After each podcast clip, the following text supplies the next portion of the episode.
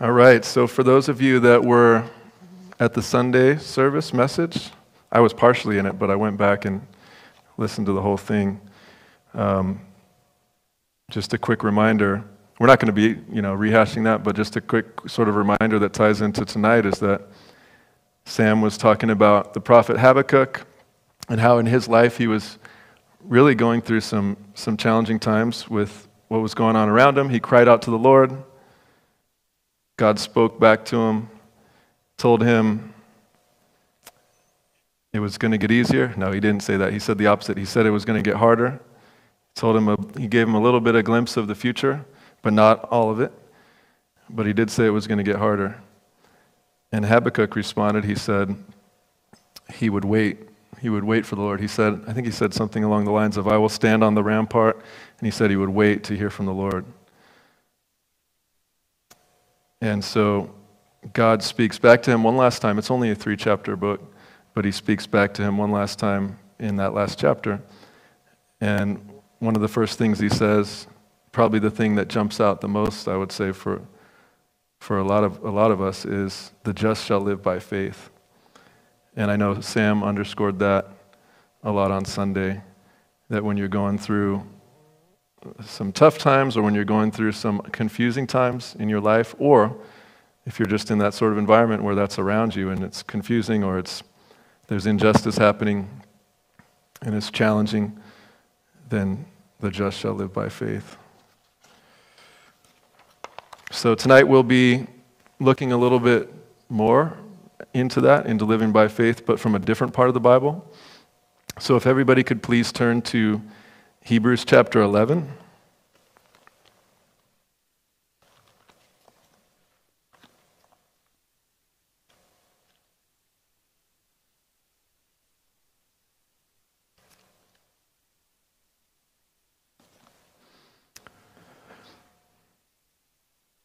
Now, we're not going to be in Hebrews 11 tonight. Spoiler alert. But um, this chapter, just sort of as something to reference, it, it's full of examples. If you've never read it or if you just need the reminder, it's full, the entire chapter is full of examples going through the Bible of people that lived a life of faith. They walked by faith, and God noticed, noticed that they did that. And so he recorded it. And a big chunk of that, of that chapter, I mean, a lot of these, it's like you get one verse for one person or maybe part of a verse. Moses got a bunch of verses. And so we are going to talk about Moses tonight. Um, but here, I guess we can just read a few verses that mention the faith of Moses to give us a little perspective from God's point of view, looking back on the entire life of Moses. It says in Hebrews 11:23, and look for how many times it says the word faith. By faith, Moses, when he was born, was hidden three months by his parents because they saw he was a beautiful child and they were not afraid of the king's command. That's actually his parents' faith. By faith, Moses, when he became of age, refused to be called the son of Pharaoh's daughter, choosing rather to suffer affliction with the people of God than to enjoy the passing pleasures of sin esteeming the reproach of Christ greater riches than the treasures in Egypt, for he looked to the reward. By faith, he forsook Egypt, not fearing the wrath of the king, for he endured as seeing him who is invisible. By faith, he kept the Passover and sprinkling of blood, lest he, he who destroyed the firstborn should touch them. By faith, they passed through the Red Sea as by dry land whereas the Egyptians, attempting to do so, were drowned. And so, again, just a bird's eye view of Moses' life, but we're going to dive in and see it more on the ground level tonight a little bit. We, we don't have time to go through it all because not only does Hebrews devote a big chunk to him, but when you get into the details in the Old Testament, I mean, Moses is one of the, one of the heroes of the faith, and it, it, the, the Lord decided to take up a lot of real estate of the Bible with Moses' life, even though he was not perfect. So tonight we'll be in Exodus, and actually, I did another kind of trick. We're not going to be talking about Moses as much as the children of Israel and how they lived their lives. Moses will be a part of it an ongoing part of it, obviously, but the children of Israel is what I wanted to kind of use as an example to show how we can live our lives. As, uh, as Sam mentioned, as Habakkuk mentioned on Sunday, the just shall live by faith, even despite you know, whatever's going on in your life or your circumstances around you. You can choose to live by faith, or you can choose to live, to live faithless, to not exercise faith. And that's a decision by decision thing. And so I think the children of Israel, we're going to see both. And that's a good reminder that we see both in all of our lives. It's actually kind of refreshing to kind of, to kind of look and see okay, I, I mess up, and there are other times where I get to see the Lord help me to exercise faith. I see both in my life. So, a quick background. If you recall, the, uh, the children of Israel had, they had gone down to Egypt a long time ago. There was a famine. And so the Lord made arrangements for Joseph to be there. Speaking of a challenging life, the Lord was in it though, and the Lord brought him there, and he, at least one reason he did it was to save Joseph's family and to bring them down eventually to save them from the famine, which is what happened over the course of 400 some odd years, 430 years. The, uh, the favor that they had with the Egyptians changed, and they ended up becoming slaves. And so the Lord gave a call to Moses later on in his life. Moses kind of did have a call ever from the beginning. If you remember, he had a passion for his people and for justice and to help them. But the Lord spoke to him later on in life and said, I have a mission for you. I need you to go back to Egypt, and I'm going to use you to, to get your people out of slavery. And so, as you probably know, the Lord went through this long process showing his long suffering with Pharaoh, the Egyptian ruler. And he gave him warning after warning after warning, plague after plague after plague, until finally Pharaoh released them and said, Be gone, get out of here. And so they left. Moses led them out of the land of Egypt. They got as far as the Red Sea. Pharaoh changed his mind and sent all of his armies after them. And they caught up to them at the Red Sea.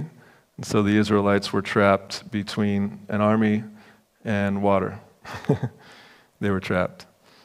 And so We'll look into that. We'll, we'll, kind of dive into that in a minute, but just to continue a little bit of the, uh, the background, after that, we see them make their way. We'll, we'll, we'll see how they got rescued from that situation, but after that, they make their way to Mount Sinai, and from there, they're in the wilderness.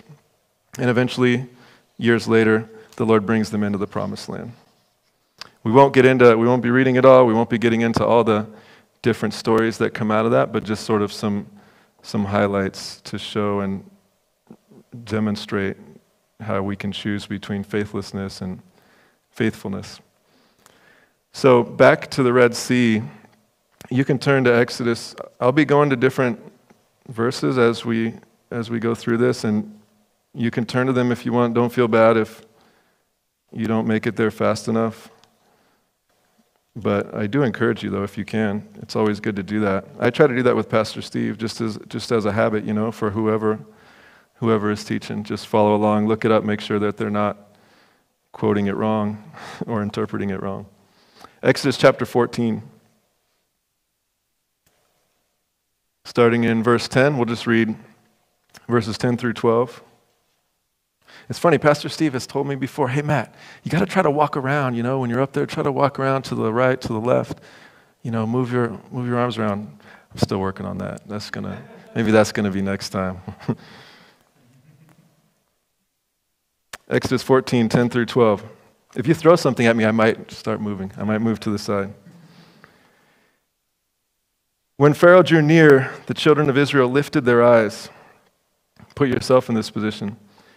And behold, the Egyptians marched after them. So they were very afraid.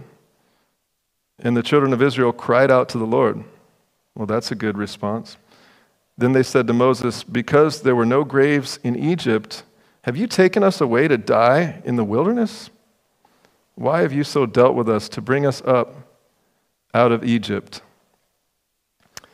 Is this not the word that we told you in Egypt, saying, Let us alone, that we may serve the Egyptians.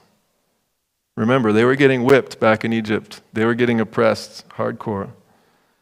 But now at this point, they're like, that sounds better than the situation we're in. We said, Let us alone that we may serve the Egyptians, for it would have been better for us to serve the Egyptians than that we should die in the wilderness. Wow. That's, that's pretty bad, right? I know I've I know I've said and done some stupid stuff. This is a this is an example of something I would probably do. And by the way, the last sentence would come back to haunt them later. The Lord's going to quote it back to them and say, Well, you guys said you wanted to die in the wilderness. So that's what's going to happen for those of you that didn't exercise faith when I was calling you to come into the promised land. But that's a different story we won't get into. But that's what they said. They saw the situation and they went back and said, you know what, let's, it would be better if we just were not out here at all. And that's a natural response, right? That's like our natural human response. That's our, our fleshly human nature, and it's normal. That's why it's called exercising faith. Now, I want to go to um, verse 22 of the same chapter because we're going to see some of the failings of the Israelites. If I had time to, to kind of plan in advance, I would have included some examples of my own failures because I have plenty to pull from. We're going to see a lot of their failures tonight, but we're also going to see some of their times that they did exercise faithfulness. So I don't want you to get me wrong that I'm looking down on them, you know. So, verse 22.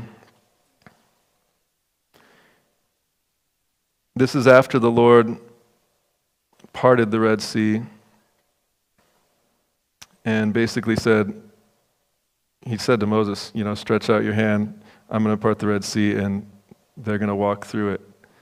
And so, if you kind of can picture that happening, just because the Red Sea parted doesn't mean it's going to be easy to walk through the middle of it when the water is like a wall on either side of you, right?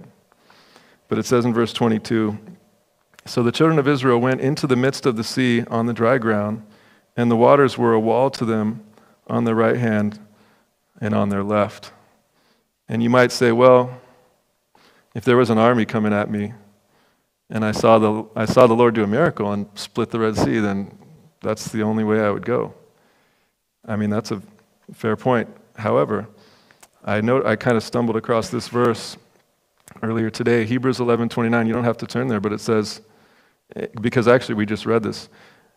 But this is talking about the children of Israel, not just Moses. It says, By faith they passed through the Red Sea as by dry land, whereas the Egyptians attempting to do so were drowned. And so it's interesting that you see in the, in the same chapter, you see them complaining and losing faith and fleshing out, but then you see them, when God comes in and His grace, they respond with faith. Something that we can we can learn from. Exodus chapter 14, same chapter, towards the very end, verses 30 to 31. It tells you even more about this faith that they were exercising at that point. It says, So the Lord saved Israel that day out of the hand of the Egyptians. And Israel saw the Egyptians dead on the seashore. Thus Israel saw the great work which the Lord had done in Egypt. So the people feared the Lord and believed the Lord and his servant Moses. So they get they get props for that. And you know, I guess there's the caveat that after you see the Lord, after you experience a miracle, then it's sometimes easier to praise him, right? But don't forget, they, um, they had already seen miracles, and yet they still had a lack of faith earlier. So it's still our decision. And in chapter 15, we won't read it. You can just glance at it. But most of chapter 15 is a song that the children of Israel sang along with Moses to the Lord, straight to the Lord.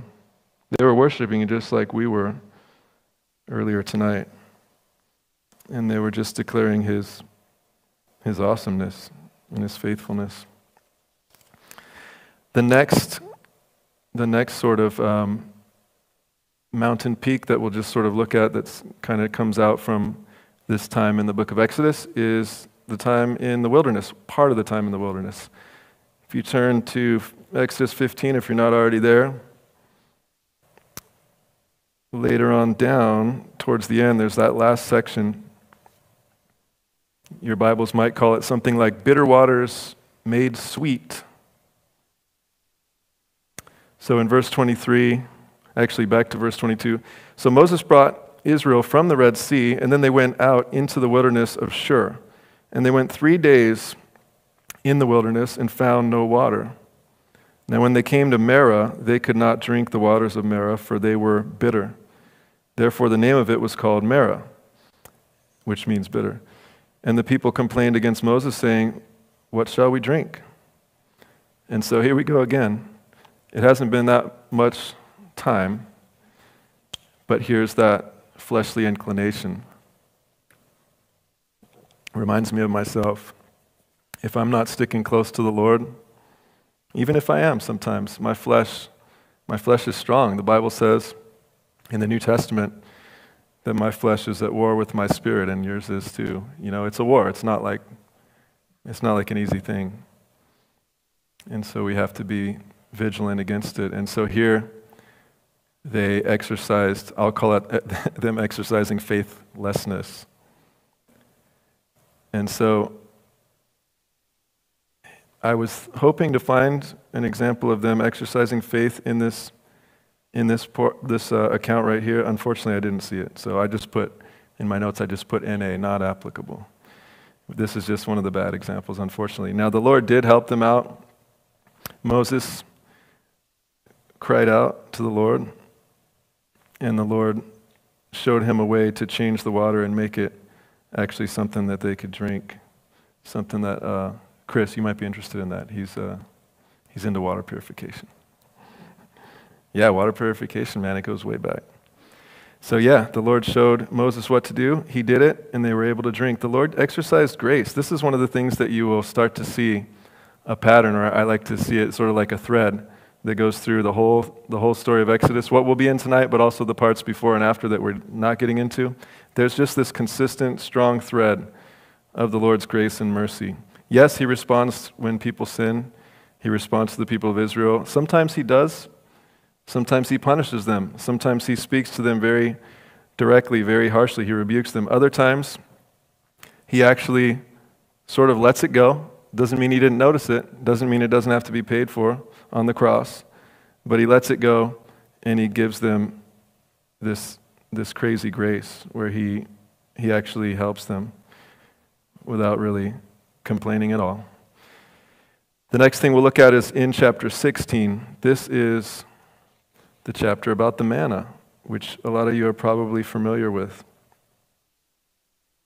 It always makes me laugh because the name manna, in case you didn't know, it means what is it? And the children of Israel were like, what is this stuff? So we'll read about that briefly. Exodus chapter 16, verse 1. It says, And they journeyed from Elim, and all the congregation of the children of Israel came to the wilderness of Sin, which is between Elim and Sinai on the 15th day of the second month. So it hasn't been that long since they left. 15th day of the second month after they departed from the land of Egypt. Then the whole congregation of the children of Israel complained, the entire, the entire group. That's a lot of people. They complained against Moses and Aaron in the wilderness, and the children of Israel said to them, Oh, that we had died by the hand of the Lord in the land of Egypt, when we sat by the pots of meat and when we ate bread to the full. For you have brought us out into this wilderness to kill this whole assembly with hunger. So, again, they're fleshing out. And listen, I would probably be doing the same thing if I was them. I mean, I hope I wouldn't, but I definitely have the capacity, and, and you do too, in case you were not aware. So they, they complain again, which, by the way, the Lord doesn't like complaining. He says that's a sin. And they actually said, I mean, it wasn't just complaining, but they said, you know, we wish we had actually died back there. In other words, we're not, we're not on board with God's will. We're not on board with what He's doing in our lives. This is not, this is not fun. we want to go back. It sounds su- so superficial to kind of look at it, right? And I've definitely done stuff like this, but it sounds almost like, wow, did, who are these people? Do they even believe in God? And that's how it would be if anybody looked at my life or your life at certain points when we flesh out, right? It's like, wait a second, who is this guy? What's this guy Matt? Is he is he a heathen? What, what's going on with him? But fortunately, the Lord in His grace doesn't give up on me. And there are times when I'm able to exercise faith when the Lord is working through me. So, did they have a faithful response after this? In Exodus 16, well, the Lord had a faithful response, even though they had a faithless response. He provided that stuff that they didn't know what it was called manna. And not only did He provide it right then and there to feed over a million people, but He provided it every day for 40 years. So I didn't find an example of them repenting or exercising faithfulness in that case, but maybe they did. Or maybe they didn't. Maybe they just they didn't have a choice. They were starving and they ate the manna. and maybe it wasn't faith. They just ate it because that was all they had. But it says in verse 35, they ate it for 40 years. So that's more of an example of the Lord's faithfulness every day for 40 years, 40 times 365. He also provided meat by way of quails until they came to an inhabited land. They ate manna until they came to the border of the land of Canaan, until they, until they were brought to the promised land. The Lord kind of spoon fed them, even despite their attitude at times. Sometimes they remind me of, it calls them the children of Israel all the time, right? Sometimes they remind me of children the way they act, but that's my flesh. My flesh is immature. Sam talked about on, on Sunday what a mature Christian response looks like, how to be a mature Christian. Well, when I'm in my flesh, it's, it's like a kid. It's, it's the most immature thing that there is. And that's what we see here. I'm not knocking them because I do the same thing. Let's move on to the next chapter, Exodus 17. This is the water from the rock story. There's two stories, but this is one of them.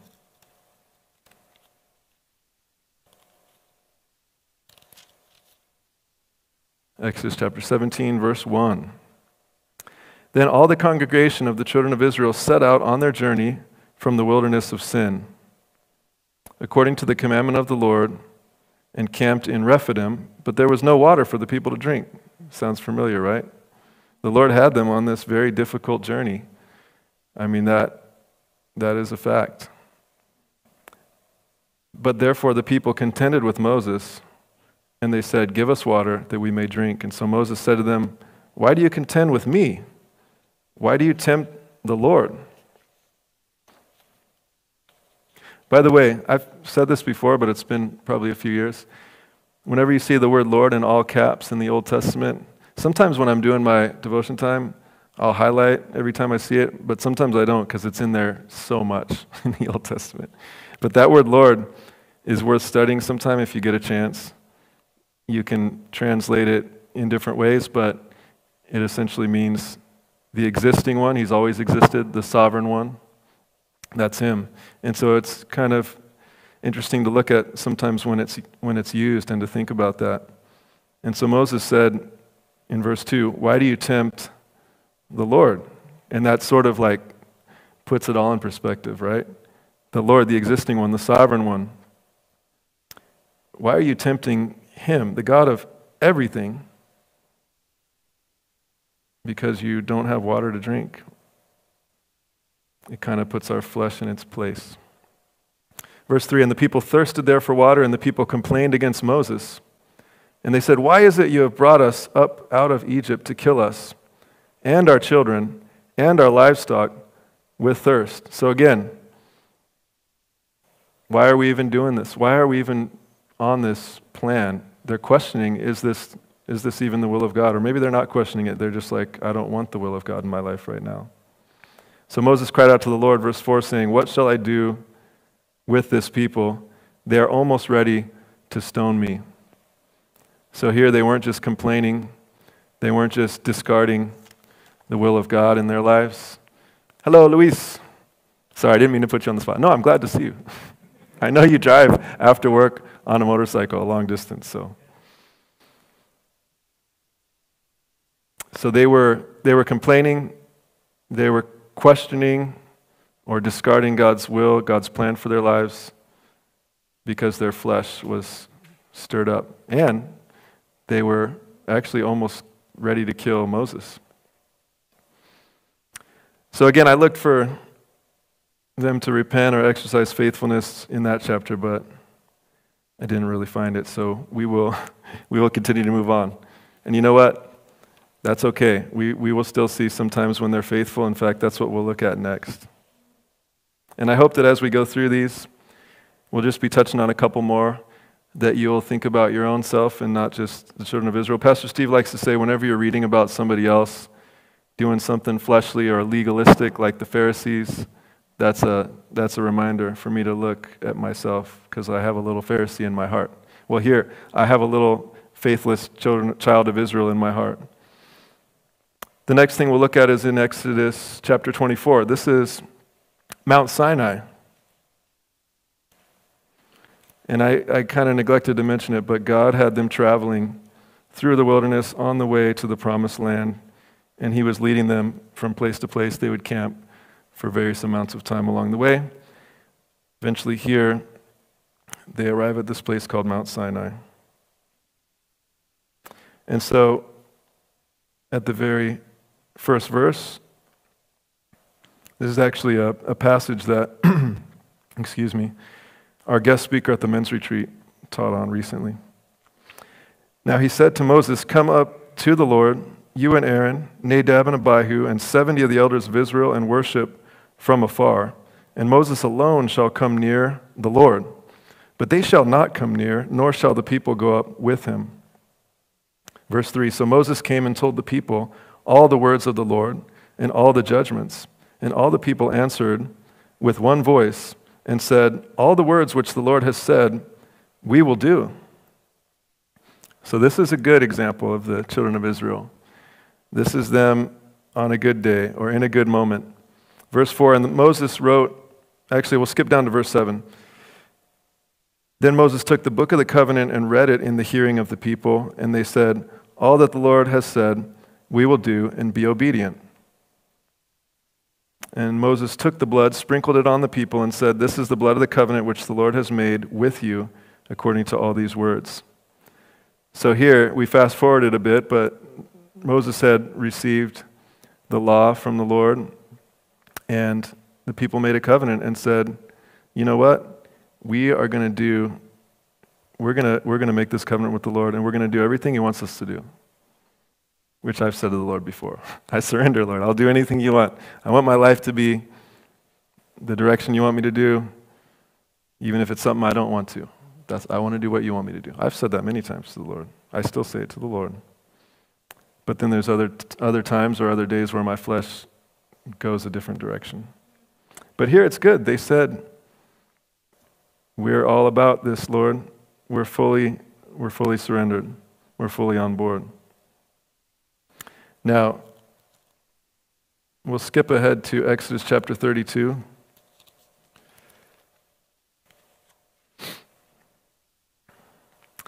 And I know that this is one of the most famous stories from the Exodus travels.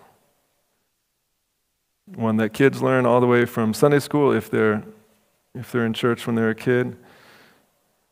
And we still learn it as adults. Exodus chapter 32, verses 1 through 6. Now, when the people saw that Moses delayed coming down from the mountain, the people gathered together to Aaron and said to him, Come, make us gods. So they had just said, Listen, whatever God has that he wants us to do, we will make a covenant to do it.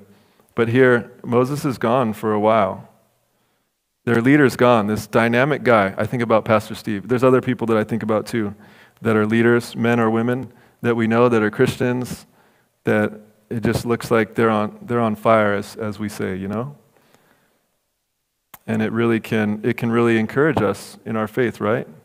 Iron can sharpen iron, and like, especially somebody like that, if you have somebody in your life that's like a prayer warrior, or they're just somebody that's in the Word all the time, or they're just talking about the Lord all the time, their life is just totally given over to the Lord, it'll, it'll sharpen you in the process, right? It'll kind of, it'll kind of build you up. And so Moses was that kind of a guy. And these Israelites, when he was around, when they weren't contending with them, sometimes they were saying, Yes, we, we believe in God. We believe in the Lord. We want to do everything He wants for us.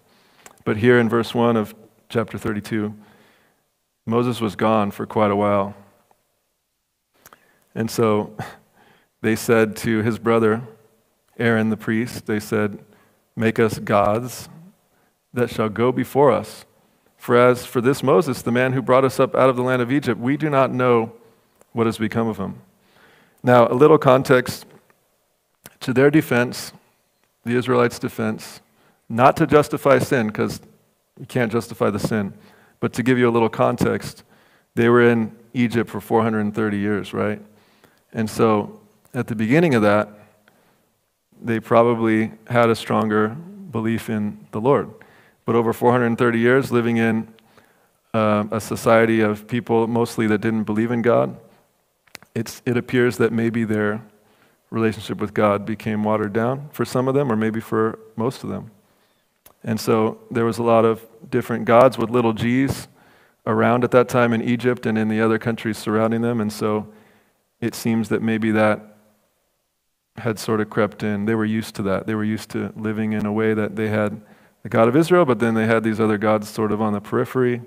And so here, they're like, well, Moses, our leader's gone. He's like the representative of God. So we don't even know if he's coming back. What are we going to do? We're in the wilderness. So, Aaron, you're the next, you're like the second in command. You're the other spiritual guy. Can you make us some, some gods? We don't know what's become of Moses. Verse 2 Aaron said to them, Aaron responds quick. he says, Break off. The, so I think Aaron may have been following Moses in that way as well. Moses was this this guy running hard after the Lord. And Aaron was definitely obedient, but here, um, unfortunately, Moses is gone. And he says, Break off the golden earrings which are in the ears of your wives, your sons, and your daughters, and bring them to me. They had been given by the Lord a bunch of gold when they left Egypt. The Lord had, had given them favor with the Egyptians. They asked the Egyptians, You know, we're leaving, we're going to worship our God. Can you please give us your gold? Give us some of your gold. And they did. The Lord, the Lord calls it plundering and The Lord actually did that sovereignly to kind of plunder them and give the, uh, the Israelites these precious um, metals. So here Aaron's like, You all have gold, give that to me. Verse 3 So the people broke off the golden earrings which were in their ears, brought them to Aaron, and he received the gold from their hand, and he fashioned it with an engraving tool, and he made a molded calf. If you read on later, we won't read this tonight, but when he gets confronted later by Moses, why'd you do this? How'd this happen? He actually says that the, it came out of the fire as a calf. The gold, the gold came out that way, but that's a lie. It says he fashioned it with a tool and he made it that way. Verse 3, and that's what can happen with our flesh, right? We can get really focused in and really have our mind on what we want to do, and we'll go to great lengths to, to do it and to ignore the Spirit. So he makes it into a molded calf, and they said, they said, This is your God, O Israel, that brought you out of the land of Egypt. Sounds crazy, right? They, uh, they didn't know what happened to Moses. He was gone. They might have been wondering what happened to God. So when Aaron saw it, verse 4, I'm sorry, verse 5, if I, if I say the wrong verse, it's because I have numbers on my notes, like 1, 2, 3, 4, and then it has the verse numbers next to that, so I might look at the wrong one. Feel free to correct me. Verse 5 When Aaron saw it, he built an altar before it. And Aaron made a proclamation and said, Tomorrow is a feast to the Lord. Notice, Aaron actually is referencing the Lord, the sovereign one, the existing one. He's referencing him and he says, Tomorrow we're going to make a feast to him. We're going to kind of mix this together, you know? like a lot of the, society, the pagan societies did. Then they rose early on the next day. They offered burnt offerings and brought peace offerings. And the people sat down to eat and drink and rose up to play. And um, I'm not sure if we'll get into it much, but you can read about it more on your own. But it was definitely, it kind of almost seems not too bad because they're talking about the Lord Himself and they're making offerings to Him. They have an altar. And it says they ate and drank, and drank like they're breaking bread, they're hanging out, they're having a good time. But from the Lord's eyes, this is a really, really bad sin for Aaron and for the rest of the people, and, and the Lord confronts them on it. But just as a little side note, it was really bad. It was bad because they were, they were making an idol. They were like mixing their belief in God with, with other stuff, which we can do. But also, the very last word of verse 6, it says to play. Most commentators, by examining the Hebrew that that's translated from, they say that that's like a pagan practice of sexual immorality. It's more like the word orgy, not the word playing, like a kid would play. So they are fleshing out in the absence of their leader, not knowing what's going to happen, not knowing if the Lord is still with them, leading them. How soon they forget, right? Earlier today, I was spending time with the Lord, and uh, I forget if it was a brother that sent me a text or something I read.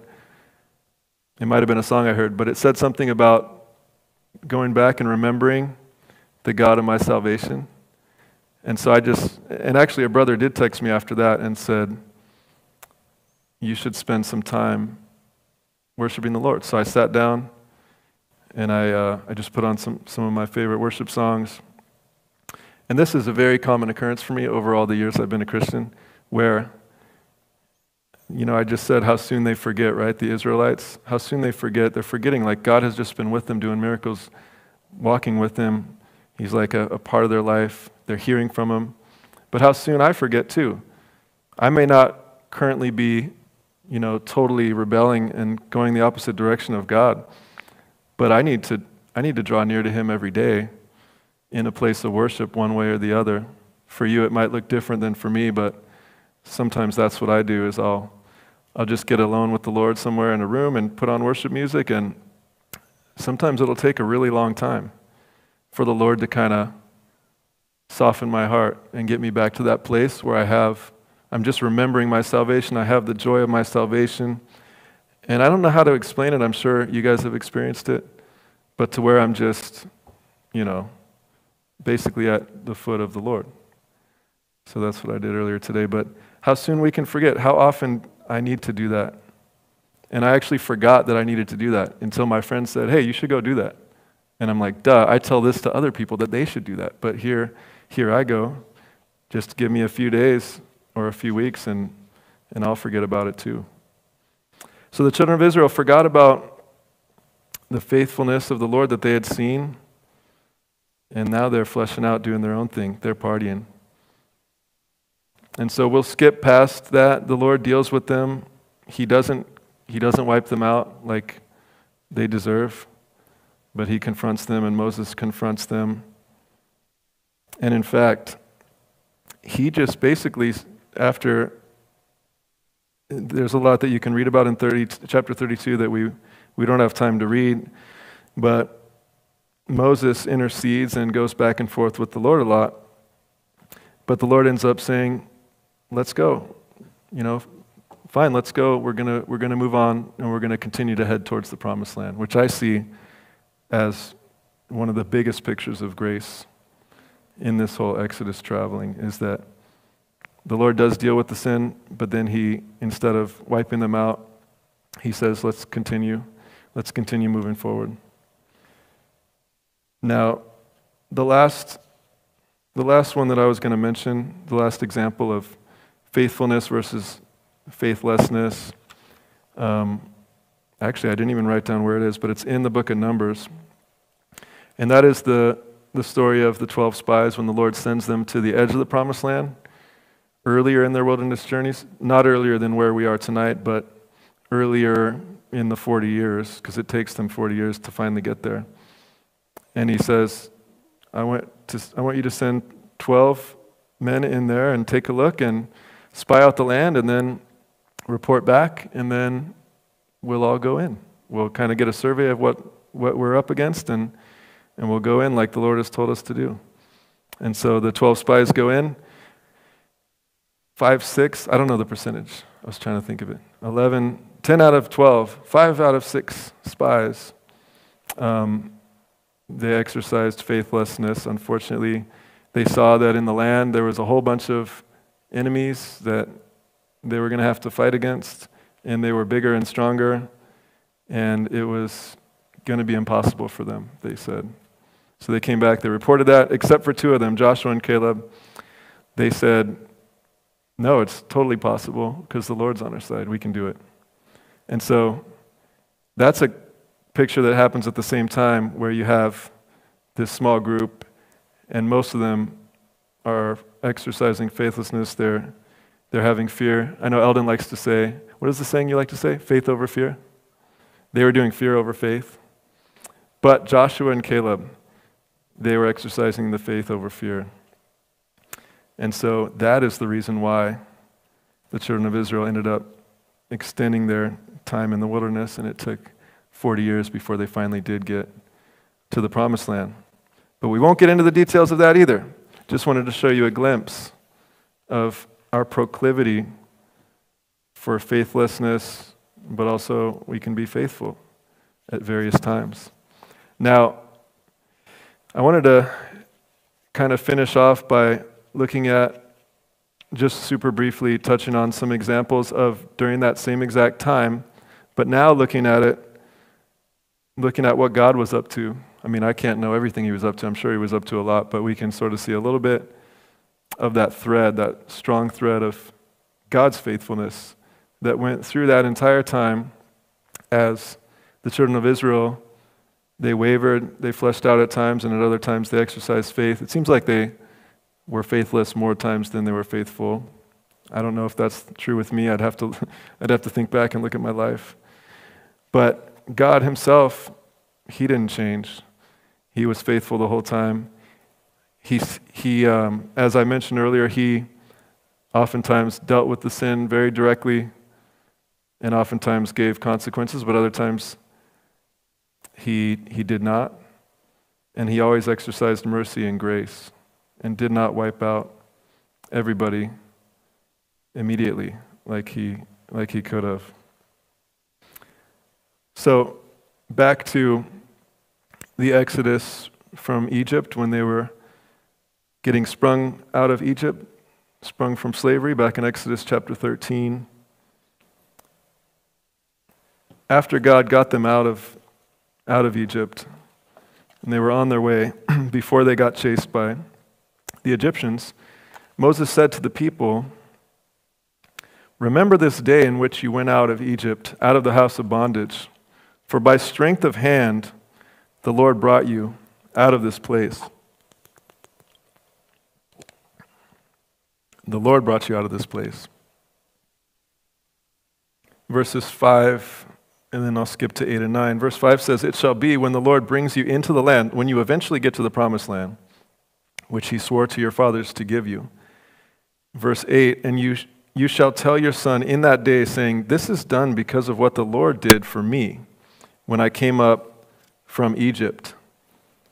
It shall be as a sign to you on your hand and as a memorial between your eyes that the Lord's law may be in your mouth, for with a strong hand, the Lord has brought you out of Egypt. You shall therefore keep this ordinance in its season from year to year. And so Moses was telling the people, please don't forget about this. We have to do this every year to remember and to tell it with the coming generation, the kids.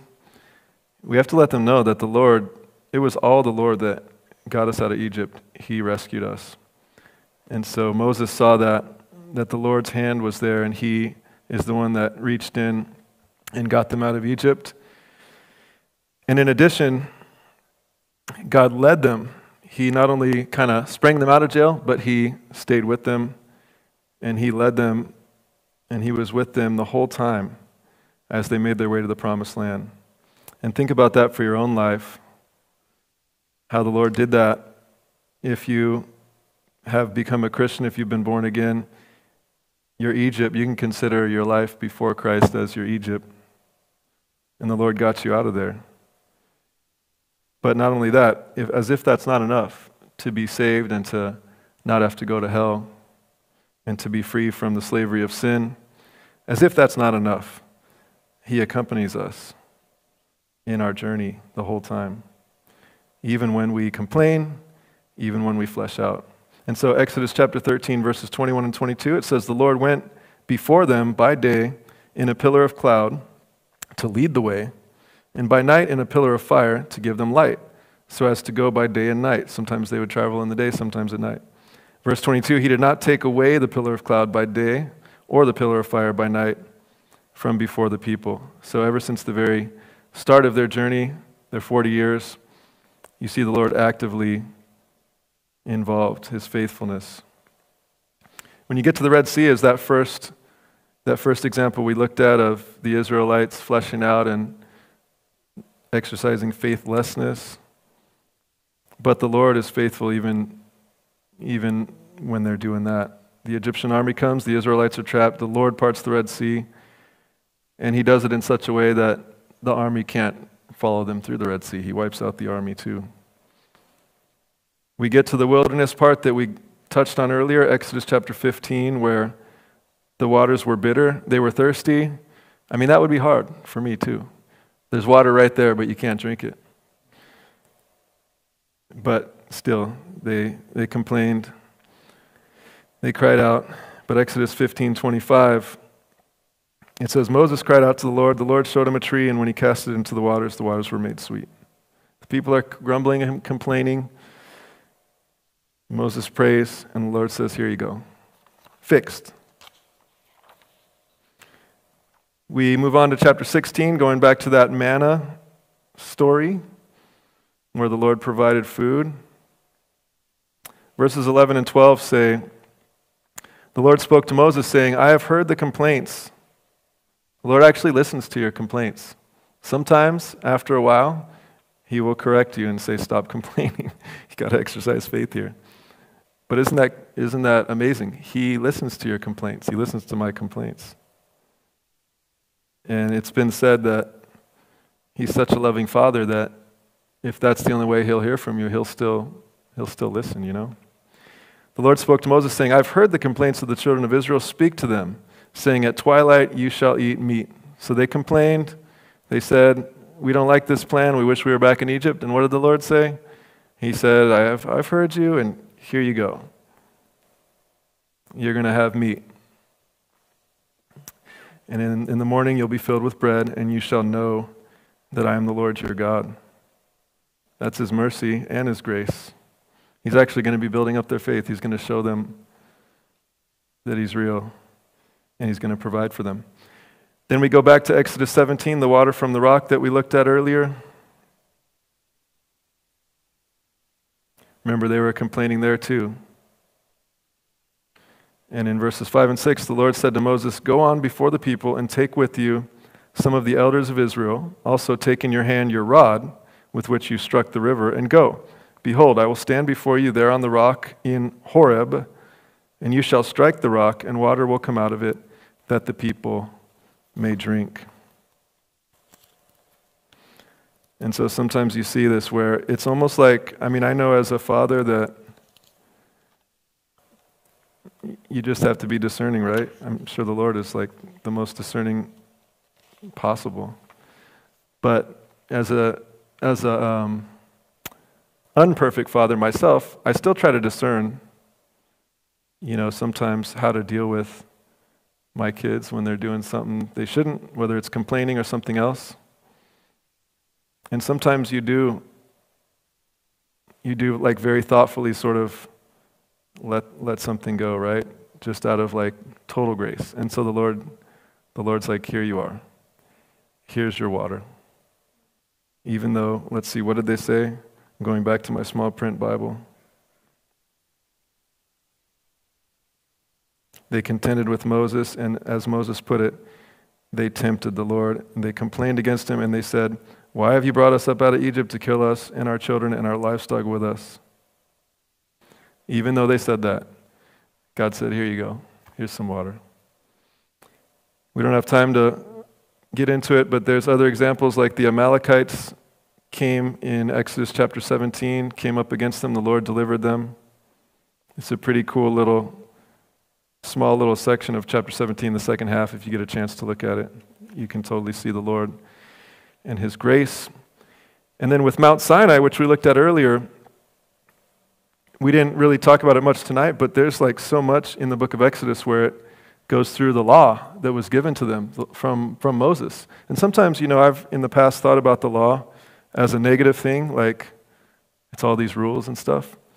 But actually, if you step back, it's such a positive thing that the Lord gave them so that they can be right with Him. They can be in a right relationship with Him. And not only that, but there's a whole bunch of laws that were accompanied by blessings. So when they would follow the way that the Lord wanted them to live their lives, the Lord gave them a ton of promises about the blessings they would receive. So the Lord was blessing them in this wilderness as they wavered in their faith, going back and forth between faithful and faithless. He was writing the law for them to bless them with this on stone tablets to give to them. And after he wrote them, this is, this is what he said to Moses after he got done writing the law. Exodus chapter 33, verse 1. The Lord said to Moses, Depart and go up from here. So he's telling Moses, You need to get back down there to the camp. You're up on the mountain talking to me, getting the law from me, but it's an emergency. Go back down there. He says, You and the people whom you have brought out of the land of Egypt to the land of which I swore. Oh, sorry, I'm, re- I'm reading a different passage. That did happen, what I just said. He sent, the Lord sent Moses down to address the golden calf. And after that, um, we get to this part, Exodus 33 1. This is where the Lord said to Moses, Depart from here and head on, head on out, and you're going to continue your journey to the promised land, to the land of which I swore Abraham, Isaac, and Jacob, saying, To your descendants I will give it. Verse 2 And I will send my angel before you, and I will drive out the Canaanite, the Amorite, the Hittite, and the Perizzite, and the Hivite, and the Jebusite. Verse 3 Go up to a land flowing with milk and honey, for I will not go up in your midst, lest I consume you on the way, for you are a stiff necked people. The Lord's still telling them the truth, but nevertheless, He's like, listen, we're going to continue our journey. You're still going to go to a land flowing with milk and honey, even though that just happened. While I was giving you the law, I was writing the law for you, you guys were creating a golden calf. I had to send Moses back down. He broke the tablets because you broke the law already, and I just created it for you. And he had to go back up, and I had to write it again even though that happened, let's move on and let's go to the land flowing with milk and honey. Now, he did say, I'm not going to go with you in your midst, but I am going to send my angel with the capital A with you. In verse 4 of Exodus 33, it says, When the people heard this bad news, you know, the fact that the Lord himself wouldn't be right there with them as, as close as he was, they mourned, and no one put on his ornaments, for the Lord had said to Moses, Say to the children of Israel, You are a stiff necked people. I could come up in your midst in one moment and consume you. Now, therefore, take off your ornaments that I may know what to do to you. So the children of Israel stripped themselves of their ornaments by Mount Horeb. Skipping to verse 15. Then Moses said to God, If your presence does not go with us, do not bring us up from here. For how then will it be known that your people and I have found grace in your sight, except you go with us? So we shall be separate, your people and I, from all the people who are upon the face of the earth. Verse 17 So the Lord said to Moses, I will also do this thing that you have spoken. In other words, the Lord said, Okay, I, I will go with you. My presence will go with you after all. For you have found grace in my sight, and I know you by name.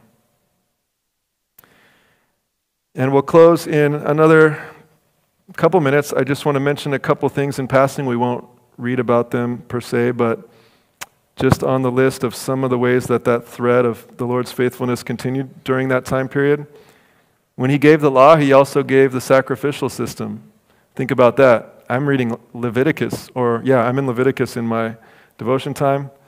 If you've ever tried to read Leviticus, have, have you guys all tried to read it? Oh, that's, that can be tough. When I was a brand new Christian, I started in Genesis and I said, I'm just going to read the whole Bible. I stopped somewhere in Leviticus and gave up and I switched to the New Testament. But now, um, now it's, it's a blessing. I, I make sure I sort of read it along with the Lord, and I'm very prayerful, and I write, I journal, and it's become a more rich experience. But anyway, I used to think of the sacrificial system as a weird thing, but now I am aware that it is a picture of Jesus and how he atones for our sin. And it's very detailed. You can read about it, but that's part of what God gave to the people at that time. So, all the while, while they were wavering in their faith, the Lord had all these blessings in store for them the law, the sacrificial system. He had all these festivals throughout the year planned. The tabernacle of meeting, you can read all about the tabernacle, how he created the pattern for that, and all that it took to, to put it together. But it's called the tabernacle of meeting. The Lord created a place and created a way for his people to be able to meet with him, even though they were faithless at times, like I am. He created, he, he took um, a lot of effort to come up with this plan, the tabernacle of meeting. And we know that Jesus himself tabernacled here. He, that's, the, that's the foreshadowing of Jesus. He also provided for them during 40 years, not just the food, but he provided, it says, their clothes and their sandals didn't wear out somehow miraculously. And then he mentions right before they go into the promised land, and this is where we'll finish. He mentions, yeah, I don't have it, I don't have the reference, but it's in Deuteronomy he actually mentions Jesus there. He mentions the prophet with a capital P, and he talks about how he's going to come. And so the Lord's blessing them all the way up to the promised land. Their journey gets extended to 40 years, but the Lord is still with them. He's still blessing them. He brings them in. He's, he splits the Jordan so they can cross. He conquers Jericho for them. He conquers slowly all the rest of the parts of the promised land. And then they, they divide it up to the different tribes. And so you see this, if you look for it, you see this strong contrast between God's faithfulness and between the people sometimes faithfulness, most of the time unfaithfulness. And then comes the book of Judges, and that's the same cycle of the Israelites' faith and lack of faith continuing, but God's threat of faithfulness also continuing. And so, in closing, we'll break into small groups in a minute to pray. But the Bible says, walk by sight, not by faith, right? You're supposed to say, no, it doesn't say that. It says the opposite. it says, walk by faith, not by sight. But that's what we do sometimes. That's what I do. I know I do that. Can I get an amen? Amen. I mean, not just for me, but for yourselves. we walk by sight and not by faith. It doesn't just happen by default, you know? It's not the natural the natural grain of us to walk by faith and not by sight. The natural is for us to walk by sight and not by faith. 2 Corinthians 5 7 is where you can find that, by the way. Walk by faith and not by sight. And so, what was the conclusion of last Sunday's message? One of the conclusions? It was, the just shall live by faith. That's what the Lord spoke to Habakkuk. In these crazy times that you're in, in your own messed up life, and in the future, which is going to be difficult, live by faith. And so, why? Why sometimes do we want to do the hard thing? Sometimes it's harder to live that way, right? Actually, most of the time. Why would you want to make those choices to walk by faith? Well, how would you like to see a promise where God tells us how we can make him happy? You ever think about that? I mean, it's nice to have a relationship with God, but we can also, it actually tells us there's a promise of how to make God happy. And it's back in Hebrews 11 where we started. Verse 6, it says, But without faith, it is impossible to please God. You could say to make him happy, right? It's impossible to please God, for he who comes to God must believe that he is, and that he is a rewarder of those who diligently seek him. Pastor Steve's been really emphasizing the seeking of the Lord over the last few months. And so let's continue reminding each other that we should be seeking the Lord. And that is, that's part of living a life of faith, seeking the Lord, believing in Him, and believing that as I seek Him for the decisions in my life and just seek Him, seek His presence in my life, that it makes Him happy to see that and that He'll respond to that. In other words, when you walk by faith, you'll please God. You'll make Him happy. And the last thing I'll read before we pray is Psalm chapter 32. I won't read the whole thing, but there's a verse that came to my mind as I was praying about this. And it's one that talks about the Lord is speaking and he says, he says, hey, listen, don't be, don't be like a horse that needs a bridle. You know, the bridle is what, well, I don't know all the technical terms, but I think the bridle is what goes in their mouth, and that's how you steer them, right? You pull the straps or whatever they're called. Is anybody a horse rider, horse person here? Maybe Sue is. She's from the outskirts of New York. No? So in, in uh, Psalm chapter 32, I mean, it is worth reading. I won't read it. It's worth reading the whole thing in, the, in, you know, in light of what we were in tonight, because it starts out talking about the blessing of forgiveness. And after we exercise faithlessness, just to remember that coming to the Lord, we can come to the Lord just like David did here and what he wrote about here. And so when you get down, let's see, where is it? Verse number eight. Actually, we'll go back to verse number six. For this cause, everyone who is godly shall pray to you in a time when you may be found. Surely in a flood of great waters they shall not come near him. You are my hiding place. You shall preserve me from trouble. You shall surround me with songs of deliverance. Selah, which means meditate on that one. And then verse number eight I will instruct you and teach you in the way you should go. I will guide you with my eye. Do not be like the horse or like the mule, which have no understanding, which must be harnessed with bit and bridle, else they will not come near to you. So, in other words, the Lord wants to lead us, He wants us to walk by faith.